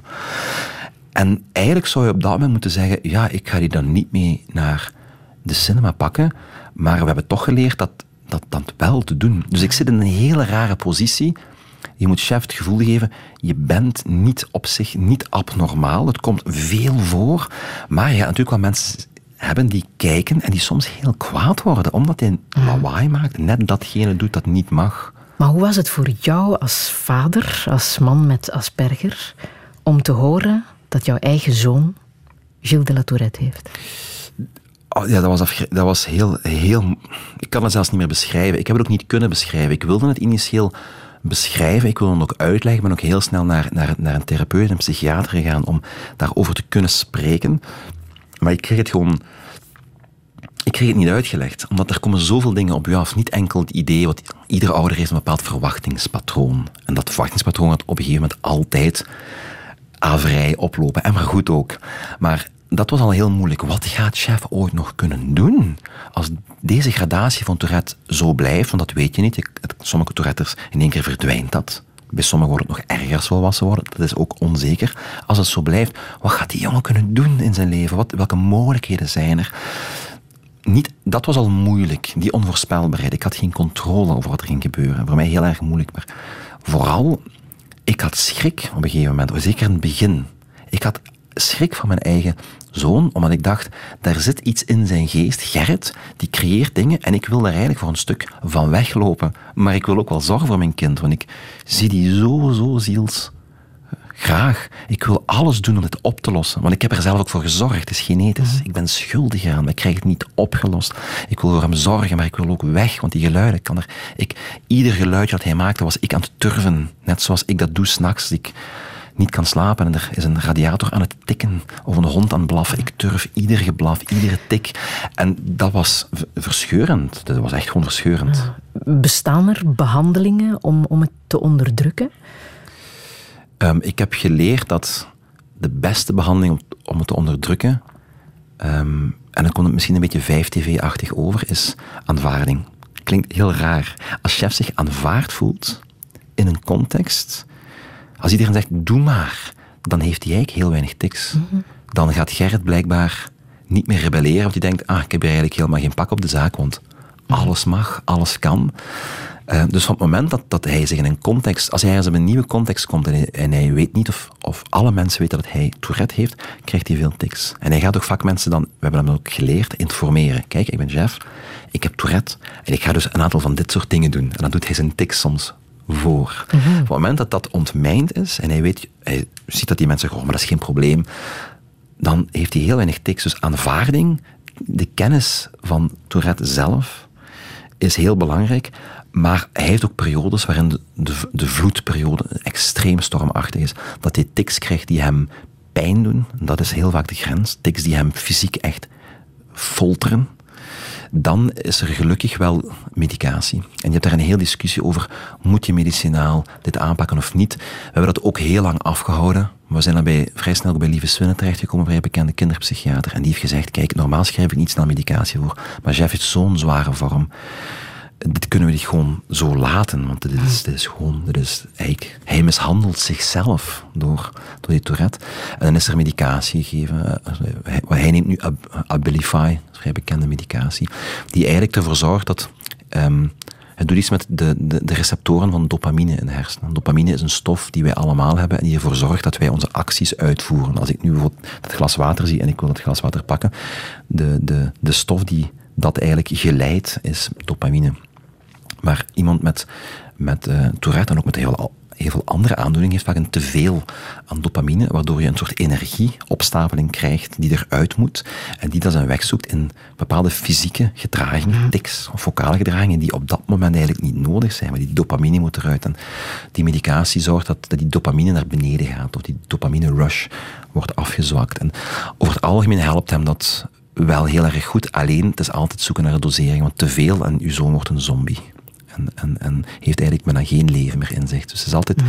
balanceren op, op het slappe koord.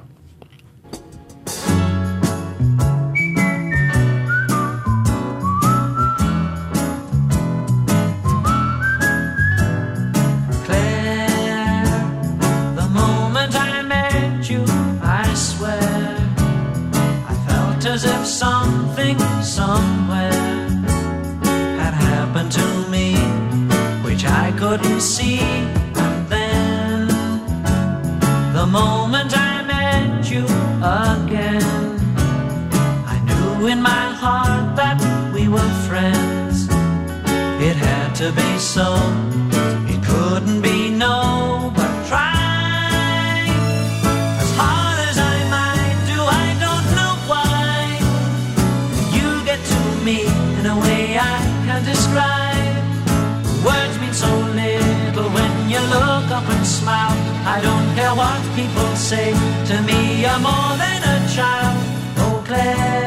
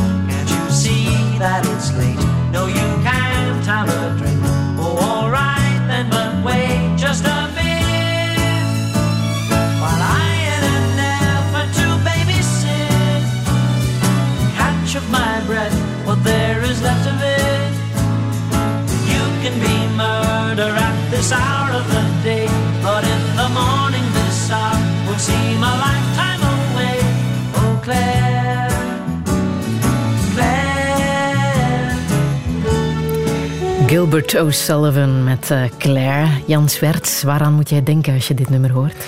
Aan mijn moeder, Claire. Hm. Ik, ik, ik wou iets voor haar doen, voor mijn mama.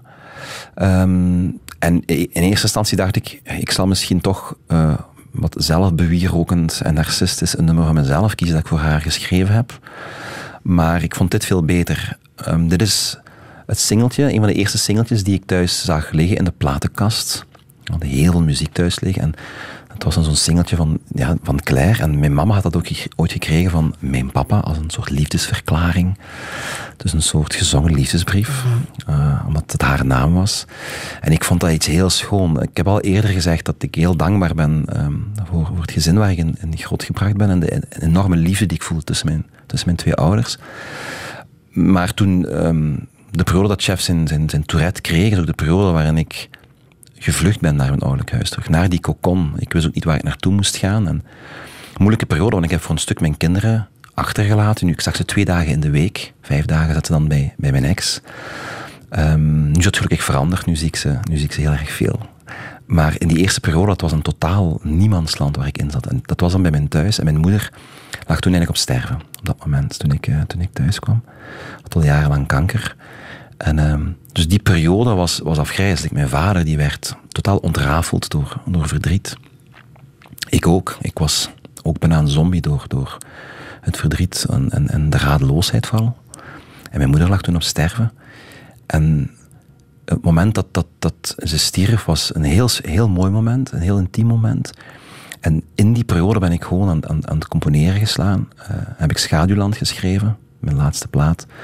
Over dat, dat, dat barre, barre, barre land waar ik toen in zat. Hè, zo de, wat na de afgrond. Die zwarte, zwarte drek waar ik dan aan de rond aan het dwalen was. En ik, er is ook een nummer dan speciaal voor mijn moeder geschreven. Dus ik, ik dacht, ik ga dat eerst aan Friedel geven.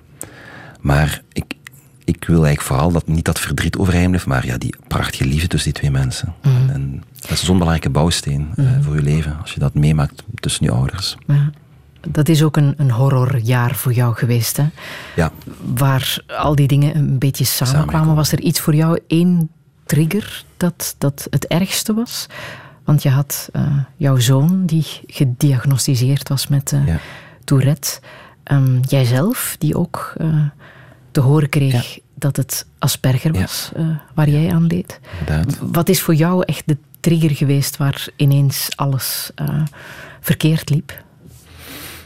Toch wel Jeff. Ja? Um, ja nu, nu klinkt als... Ja, toen, toen Jeff zijn diagnose kreeg, maar vooral Jeff zien afzien, um, was heel moeilijk. Ik, ik, ik was niet voorbereid daarop. Ik had me voorbereid als autist op zowat alles dat een kind zou kunnen creëren, maar ik was daar niet op voorbereid. En hem zien afzien en hem niet kunnen helpen, vond ik heel erg moeilijk. Dat mijn moeder aan het afzien was, was ook heel zwaar. Maar op een of andere manier heb je in je geest het idee, ja, mijn moeder heeft een bepaalde leeftijd, heeft een mooi leven gehad. Het is jammer dat ze zo vroeg afscheid moet nemen. Hmm. Maar je kan dat in een soort bepaald schema, scenario plaatsen, dat, dat, dat nog wel te verteren valt. En dat van Jeff viel, viel heel, heel moeilijk te verteren. Gelukkig heb ik nu, en dat wil ik echt wel beklemtonen, zeker ook door het schrijven van, van, van een boek over Tourette, heb ik ook wel leren inzien, en ook door meer en meer met Chef terug op te schieten, en ook zijn Tourette gewoon ook heel sterk te aanvaarden en te omarmen, hoe, hoe onwaarschijnlijk leerrijk en schoon uh, zijn Tourette kan zijn, en wat ook dat van hem gemaakt heeft als persoon. Het, het leukste vind ik, ik, ik weet dat ik op een gegeven moment op een praatprogramma hier aanwezig was van heel zijn gasten om een boek te promoten. En daar zat iedereen rond tafel te spreken over authenticiteit. En daar zaten twee poppenmietjes, ik kan niet bij naam noemen, tegenover mij en die waren over authenticiteit bezig, maar je voelde dat er eigenlijk vooral alle sociaal wenselijke antwoorden werden gegeven. Het moest allemaal hip zijn en iedereen had in dat totaal, de klassieke keurslijf van niemand is echt authentiek. Niemand durft echt te zeggen wat hij denkt op veel momenten. Iedereen past zich als een chameleon aan. Jeff daarentegen, die past zich als, chameleon, als een soort atypische chameleon. Net datgene dat eigenlijk op dat moment niet gezegd mag worden, zal die zeggen en zal die doen. Jeff heeft geen masker. Jeff is heel puur, heel echt. En dat is voor een maatschappij een soort uilenspiegel die, die, die heel bedreigend is. Dus mensen die spreken over, ja, wij vinden authenticiteit belangrijk en die moet je zelf zijn. Vaak vind ik dat ik moet daar vaak mee lachen. Mm. Omdat ik vaak zie ook nu aan mezelf, oh man, Jan, jij probeert ook altijd heel echt te zijn, maar je omzwachtelt u ook met de klassieke zinsnedes die zorgen voor een goed resultaat en die zorgen voor een aanvaarding in een bepaalde sociale context. Jeff wil dat niet, hij kan het ook niet. Hij, hij kan het ook niet. Dus de schoonheid is mij beginnen dagen over dat de jaren boek heen. waar je toen uh, uh, reclame voor maakte, was een uh, duiker op Mars. Wie van ons is normaal? Wat je samen hebt geschreven met Lander de Weer. Een absolute aanrader trouwens. Ik heb het zeer graag gelezen. Um, ik wil even terug naar dat ouderlijk huis van jou, waar jij nu woont, met een samengesteld gezin. Ja. Je zei in het begin van de uitzending een gezin waar heel veel labels op plakken. Ja. Lang niet alleen dat van jou en Ja. van Jeff. Dus Nee, nee. welke labels zijn er dan nog? Er zit um, nog een paar keer ASS, dyspraxie, En dat ADD. is? Dyspraxie is dat er een, een, een, een, een wat slechtere correlatie tussen linker en rechter hersenhelft is, waardoor je een, een extreme vorm van, uh, van uh, onhandigheid hebt. En die on onhandigheid is niet enkel een fysieke onhandigheid, maar ook een onhandigheid om dingen te ordenen, te schematiseren.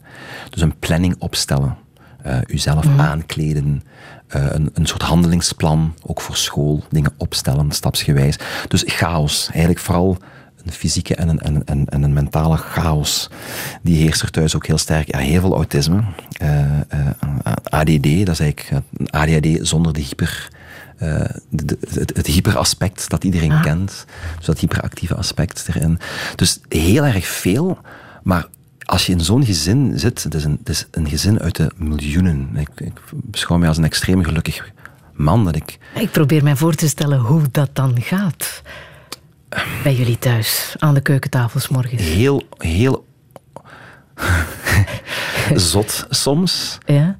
Maar ik, ik denk dat ik vooral eh, heel veel te danken heb aan een, aan een fantastische vrouw, Caroline, die um, doorheen de jaren daar beter heeft mee leren omgaan dan ik. Ik ben vrij nieuw in dit spel. Ik ben heel beschermd opgevoed en ik heb... Jeff is vrij laat ja, symptomen beginnen. Die de eerste vijf jaar had ik niet door wat er gebeurde. En ik ben iemand die het moeilijker vindt, denk ik, om, om, om, om een nieuwe situatie gewoon te worden. Caroline is daar eigenlijk heel goed in en kan ook heel kort op de bal spelen. En, en wij zijn ook niet beschaamd om aan de buitenwereld te tonen, dit is wat wij hebben. Dit zijn ook de behandelingen die wij zoeken. Wij, gaan alle, wij laten ons allemaal behandelen, zowel therapeutisch als medicinaal. En we- we weten ook, wie, we kennen de configuratie van elkanders psyche zo goed, omdat het moet wel, anders, anders werkt dat niet. Ja. Maar ja, ieder heeft zijn klassieke rituelen, ieder heeft zijn pijnpunten, zijn valkuilen, en wij kennen die van elkaar. Dus wordt er heel veel gepraat. Er wordt veel gepraat. Ja, en dat ja. blijft, dat blijft de, de, de sleutel. Er worden Heel- veel vragen gesteld ook. ja, heel open debatcultuur. Heel snel zeggen wat er op uw lever ligt. En dat proberen uit te praten. Dat lukt lang niet altijd hoor. Vaak zijn er nog heel grote emoties bij die ermee gepaard gaan. Maar ik vind het allemaal, ik, het zijn ook vijf enorm, enorm, in mijn ogen volwassen kinderen. Lieve, fijne kinderen. Die zich gesterkt voelen door inderdaad een, een soort. We hebben een grote, nu een hele grote, mooie houten tafel. Waaraan gesproken wordt heel, heel veel. Volgens mij vinden jullie normale mensen heel erg saai. Ja, we vinden normale mensen heel saai. Ja? Dat komt, dat komt wel eens een keer voor, ja. Ja. De, ik, dat is ook heel vreemd. Bij ons hebben heel weinig mensen, buiten Jeff nu, vreemd genoeg, sociale media. Dingen zoals eh, Instagram. Ik moet van al Insta zeggen, want Instagram is voor oude mensen. Dus het moet Insta zijn. Of TikTok. De meeste van mijn kinderen gaan niet graag uit. Gaan niet graag op café. Doen niet graag mee met de klassieke waan van de dag. Online of, of offline. Ja, ik heel vreemd. Een heel atypisch gezin. Ja. Maar schept dat ook mogelijkheden om talenten veel beter aan bod te laten komen? Want dat merk je wel hè? bij mensen die ofwel Tourette ofwel Asperger hebben. Eh, Greta Thunberg, Mozart was een, Ja. allicht een Touretter. Ja, Billie allicht wel. Eilish, eh, die op zo'n jonge leeftijd zo'n fantastische muziek maakt. David Beckham, ook sporters. Als dat ruimte krijgt, dan zou het wel eens kunnen dat daar heel veel talent naar boven komt. Ja, ik, nu, ik, ik kan nog... Dat is misschien raar. Ik, ben vrij cynisch van aard. En Ja. mensen nemen mij dat soms kwalijk. Ehm, ik zou heel graag zoals, zoals Oliver Sacks zijn. Een heel bekende eh, neuroloog. Die oh, echt de bijbels heeft geschreven rond, rond Tourette. Maar ook rond andere aandoeningen. En hij ging er altijd vanuit... Een aandoening zoals Tourette is eigenlijk een positieve aandoening, want die kan eh, bronnen aanboren. Daardoor boor je bronnen aan die andere neurotypische mensen niet, aanboren. ja. Creatieve bronnen, rare, vreemde associaties die je kan leggen. Voor poëten heel belangrijk, of voor mensen die romans schrijven, of kunstenaars, beeldende kunstenaars, zeer vreemde associaties leggen. Een soort snelheid van denken, ook surrealistische beelden kunnen, kunnen, kunnen creëren. Maar ook sporters die een katachtige reflexen krijgen. Eh, De doelman van, van USA bijvoorbeeld, Tim Howard, die heeft, heeft, heeft Tourette of Beckham. Ehm, maar ik, ik, ben daar, ik ben daar voorzichtig in, omdat je merkt dat wanneer Tourette zich een klein beetje inhoudt, de Gerrit in de hersentjes zegt van oké, ik ben er wel, maar ik hou me wat gedijst, dan kan dat. Dan voel je dat inderdaad wel. Maar je kan, je kan natuurlijk ook wel periodes hebben dat Tourette zo fnuikend werkt. Dat je eigenlijk gewoon ja, een invalide wordt in die periodes. Dat je niks meer kan. Het leert natuurlijk wel een soort bescheidenheid aan. De meeste Touretters die ik heb geïnterviewd zijn ongelooflijk zacht en lief. En tot bescheidenheid eigenlijk bijna gedwongen door hun Tourette. Dus dat merk ik wel. En absurde humor ook bijna allemaal. Heel vreemde, absurde humor. Omdat ze zelf een absurd leven leiden ook. Hè. Ehm, maar kunnen excelleren in een aantal zaken. Ik denk dat de Tourette inderdaad een punt bereikt. En dat heeft Billy Eilish ook gezegd. Toen ik jong was, was het, dat is vaak zo, hè, veel erger. Was het enorm erg. Het heeft nu een soort punt bereikt dat ik het kan. Ik kan het voor een stuk ook manipuleren. Ik kan het voor een stuk ook eventjes ja, inhouden of, of, of wat temperen. En dan kan ik het terug loslaten op een ander moment. Als je dat kan bereiken, denk ik dat er heel veel geniale dingen kunnen voortkomen. Uit inderdaad mensen met autisme of Tourette of OCD. Stel dat er een pil zou bestaan om Tourette de wereld uit te helpen, zou je die dan geven aan jouw Vind ik zoon? Een hele moeilijke vraag. Ik, ik, ik zou het aan Jeff vragen natuurlijk. Eh, het wordt heel vaak aan Touretters gevraagd. Er bestaat ook een operatie, ehm, een deep brain stimulation. Dat is eigenlijk ehm, ontwikkeld voor Parkinson, om een tremor van Parkinson, die heel duidelijk te lokaliseren van de hersenen, om die uit te schakelen. Ja. Dan plaatsen we een pacemaker in de hersenen. Ehm. Ehm, maar ehm, dat doet men ook met Touretters. Maar heel veel Touretters zeggen op een gegeven moment, ik wil het eigenlijk niet, want het is een deel van mijn persoon geworden. Ik ben een soort Jekyll en Hyde-achtige figuur geworden met mijn Gerrit-compaan. En het is deels geworden van wie ik ben, maar ook dat hangt af van de gradatie, de ernst. Mensen met heel zware Tourette. Ik ben ervan overtuigd, als je die zeker op de momenten dat ze het zwaar te verduren hebben vraagt, wil je nu een pilletje dat alles wegneemt, zullen die zeggen, ja, alsjeblieft, nu onmiddellijk. In de andere periodes, met Jeff dat ook, zegt hij, eigenlijk liever niet die operatie, die pil. Het hangt af van de eb- en de vloedperiode waar ze nu in zitten. Stel dat er een pil bestaat om Asperger te genezen. Zou jij die dan nemen? Nee. Nee.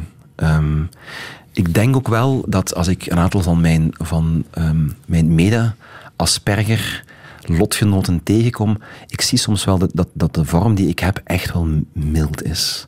Dus met de juiste omkadering valt daar echt heel goed mee te leven. En ik voel ook wel dat ik daardoor ontvankelijker ben voor, voor dingen die mij pijn doen of die mij irriteren, die frictie veroorzaken. Maar het zet me evengoed heel hard open voor extreme schoonheid. Ehm, dus je bent enorm sensitief voor natuurlijk de beide kanten van de medaille. En ik ga er altijd vanuit dat als je je leven zo kan inrichten met geliefden die je om je heen schaart, gelijkgezinden, op de juiste plaats gaat wonen, je huis misschien op de juiste manier ook isoleert en buffert en de fijn muziek draait, voor de hele avond samen naar Johnny Mitchell of naar Richter luisteren, dan is dat heerlijk om, om, om zo hypersensitief te zijn. In andere contexten is de hel. Maar ik zou die heerlijke, dat Ja. euforische van een Maar de hel, daar ben jij ook doorgegaan. Ja, ja, zeker. Ja, ja, Hoe en dan- erg was die? ja, die was, af- die was echt verschrikkelijk. Om, als ik daar nu op terugdenk, ik heb het alleen voor een stuk kunnen verklanken in Schaduwland. En als ik dat opnieuw beluister, daarom, ik luister bijna nooit naar mijn eigen muziek, omdat het gewoon zeer confronterend is, omdat het heel traumatiserend is. Ik ging er ook vanuit dat ik die periode niet zou overleven. Schaduwland is ook eigenlijk gemaakt als een, als een plaat, als een heel lange decrescendo. Het begint zeer woelig en het eindigt eigenlijk heel ontheemd en uitgekleed en totaal desolaat. En ik kan het op twee manieren interpreteren. Ik dacht, ofwel bereik ik ooit terug een rustpunt en leer ik het aanvaarden, ofwel is het gewoon gedaan met mij. Dat was toen de keuze. Ik moet ofwel dit kunnen verwerken, maar ik wist niet hoe. Ik wist echt niet hoe ik een soort decompressie kon zoeken, of ik wist niet hoe ik moest vluchten van die extreme Je vlucht Pijn. ook echt hè, naar verlaten plaatsen. Ja, ja een van de, de, de twee plekken die ik, waar, ik, waar ik echt rust vond, was achter mijn piano. En dat, dan komt het woord therapeutisch natuurlijk hè, naar boven. Dat klinkt zeer, met heel veel gravitas wordt het dan gezegd, maar dat is dan ook wel zo. Therapeutisch op het klavier verdwalen. Of, of verdwalen in Le Dolimar. En Le Dolimar is een plek, te- helemaal ten zuiden van ons land, de provincie Henegouwen, en nabij het dorpje Bourgon. En dat was vroeger een, een centerparks, een plek die ik normaal gezien zou mijden, want zeer veel lawaai en mensen die zich bijna verplicht amuseren en veel foto's posten van dat amuseren op Instagram, om te laten zien hoe gelukkig ze zijn. Ehm, en dat zou ik normaal gezien mijden, maar op een gegeven moment heeft men daar eh, vluchtelingen in willen onderbrengen. Van de Lanotte heeft dat in der tijd nog beslist. Dat is niet doorgegaan, maar dat, dat vakantiepark is daardoor wel gesloten. En dat is ook nooit meer heropgebouwd. Dus dat is ook net zoals die Fortlandia, met van Johan Johansson, is dat eigenlijk overwoekerd geraakt door de natuur. Dus daar liggen echt een soort centerparks bungalows, helemaal verlaten in de natuur. En daar is het zo stil en zo rustig. daar ga jij naartoe. Daar ging ik heel vaak mijn examens verbeteren, die ik dan moest afnemen van mijn, van mijn studenten. Of gewoon schrijven, of wandelen, of eh, alleen zijn. Ah, heerlijk.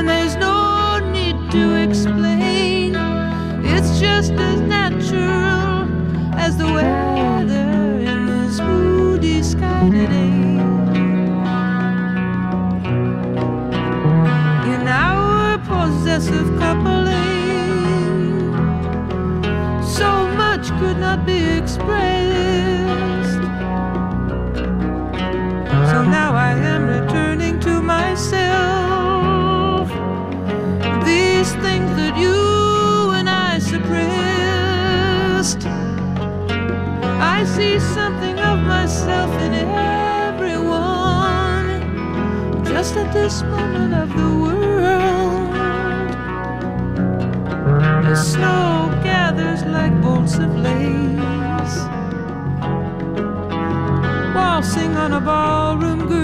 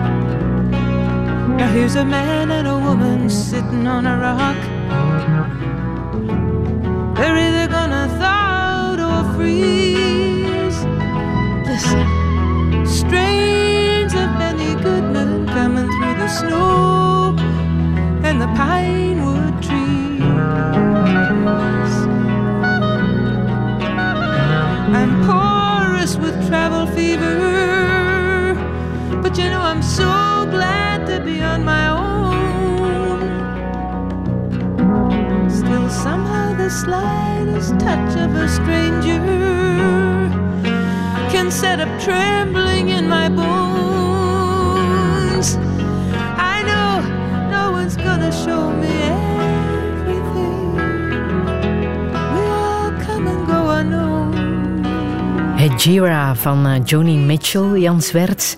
Dit moesten we absoluut nog laten horen. Ja, hè? ja. Vanwege dat ene zinnetje, There's comfort in melancholy. omdat dat jouw levensmotto is. Klopt. Ja, Ja. dat is zo. Ja, en, en dat lijkt... Heel veel mensen denken, is dat, een, is dat zo'n een, een depressieve mens? Maar dat is eigenlijk niet zo. Ik heb gemerkt dat melancholie, een van de meest onvatbare emoties, dat slaat en dat zalft heel erg. Dus eh, die fascinatie voor vergankelijkheid, voor het komen en gaan, heeft er altijd in gezeten. En heeft mij eigenlijk heel veel vreugde bezorgd. En dat is heel moeilijk uit te leggen. Ik krijg het vaak in woorden heel moeilijk uitgelegd, dus ik probeer het dan in muziek dan maar eh, uit te leggen. Je wordt er dit jaar 43? Ik ben zelfs de tel kwijt. 2 of 43. Ja, Ja. drie- drie- ik zal 43 waarschijnlijk. Wat zou je echt nog willen in het leven? Ja, een aantal misschien gemeenplaatsen is dat, dat, dat mijn kinderen gelukkige mensen worden. Kritische mensen ook. Ik blijf heel vaak terugkomen op dat. Weten hoe je gelukkig wordt, jezelf dan dus ook heel goed kennen. eh, met uw talenten en uw beperkingen. Ehm, maar dat kritische vind ik ook wel heel belangrijk. Als, als er iets dat ik heel graag zou willen nog, waar ik voel dat dat nog niet gelukt is, en dat is eigenlijk mijn eerste roeping, is om ehm, terug betere leerkrachten te krijgen in, Je bent zelf docent, hè? ja, ik, ben, ik was zelf, ik heb het ook al verteld, een heel moeilijke leerling in het middelbaar onderwijs. En ik werd door heel veel leerkrachten ook gewoon opgegeven. Ah, dat is die Swerts. En die, je voelde als student ook al onmiddellijk aan als leerling, oké, die gaan al uit, a priori, dat ik voor problemen zal zorgen, dat ik eigenlijk dom ben en dat ik te mijden val. Eh, en er is één leerkracht die dat verschil heeft gemaakt. Leerkracht, lerares Nederlands. Ik ga gewoon zeggen, Regine van de Buren heette ze. Eh, Ik ben haar eeuwig dankbaar. Ze leeft nog, hopelijk luistert ze. Die zag mij en die zag blijkbaar een aantal dingen die ik bij mij zelfs ondergesneeuwd waren. Mijn hang naar ja, heel fantasierijk zijn, verhalen, taal, muziek. En die heeft mij kunnen prikkelen, op, al, die, op alle juiste knopjes geduwd. En dan ben ik extreem nieuwsgierig geworden, extreem leergierig geworden. En, en ik, ik begon boeken te verslinden, ik begon te schrijven, ik begon... En ik ben dan naar universiteit gegaan, Germaanse gestudeerd. En ben heel mijn leven geïnteresseerd gebleven in zowat alles. Vooral de humane wetenschappen, dus eh, geschiedenis en taal en politiek. En ik ben dan zelf na mijn, na mijn studies op, op de lerarenopleiding terechtgekomen. Van de, de Katholieke Hogeschool Limburg, nu dat de UCLL, een fusie met Leuven. En wij leiden leerkrachten op voor het secundair onderwijs Omdat ik dacht, ja, dit is gewoon de belangrijkste job in onze maatschappij. Zijn leerkrachten. En ik meen dat eigenlijk nog altijd. Dat is zo'n zo'n belangrijke sleutelpositie. En we gaan er afgrijselijk mee om. De laatste 10, 15 jaar. Onder het mom van democratisering. Want dat is zo'n heilig woord geworden. Democra een totaal uitgehold woord. Hè. Ook zoals authentiek of, of dat soort woorden. Eh, we moeten democrat- eh, democratisch omgaan met kansen in het onderwijs. Dat vind ik ook terecht. Maar democratisering is bij ons eigenlijk omgeslagen naar verkleutering, infantilisering. Iedereen kan eigenlijk leerkracht worden. Want iedereen moet gaan studeren, kan iedereen dat worden. Dat Dus de lat moet hoger? Goh, de lat moet vele malen hoger. En, en ik wil hier geen N-VA-pamflet uit de doek doen. Integendeel. Maar ik denk wel dat het zo is dat men te lang ervan uitgegaan is, iedereen kan een diploma halen. En het makkelijkste halen diploma is dan wel zo'n beetje de CLB-jokerkaart voor iedereen die wil gaan doorstuderen. Is, ga toch maar gewoon leraaropleiding doen. Want hoe wordt het vaak vertaald? Er worden handleidingen gemaakt. Je hebt een handboek en een leraarhandleiding. En je moet gewoon de dag ervoor even naar de leraarhandleiding kijken. En je kan het orakel van Delphi spelen, want je hebt alle antwoorden klaar. En volg maar gewoon dat cursusje, die cursus die door iemand anders in een drukkerij is samengesteld.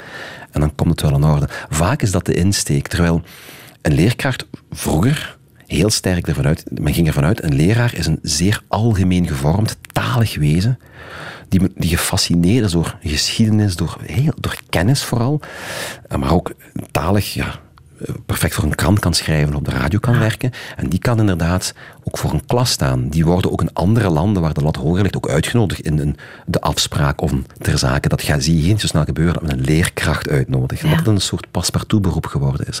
Dat is heel, heel erg jammer. En is heel weinig tegen te doen op dit moment. Maar het hoger onderwijs vaak meer geld krijgt als ze meer studenten laten binnen instromen en uitstromen. Dus een hogeschool betaalt op basis van instroom en de diploma's die wij, die wij geven aan, aan studenten. Dus het wordt eigenlijk bijna een soort markt. En als je dan nog een concurrentie hebt met andere hogescholen, wordt het echt gewoon, uw student wordt een klant en je wilt uw klant soigneren. En de klant is koning. Dus je krijgt heel weinig nog de, de, de, de uitdaging van een student, een student die echt afziet, worstelt met boeken, worstelt met teksten, zwaar moet investeren en vooral het beelddoeningsgegeven. Iemand niet gewoon voorbereiden op een arbeidsmarkt, maar het humaniora geven, een mens vormen in al zijn geledingen en vooral ook cultureel vormen, vormen, zeer kritisch maken. Dat gebeurt nu heel weinig en we zijn er aan mee bezig, maar het is een ongelooflijk traag proces. Het is een ambitie die duidelijk klinkt als een boodschap. Ja, inderdaad. Bij deze, het is gezegd. Jan Swerts, zullen we die prachtige ode aan Jeff nog laten horen? Heel Tot graag.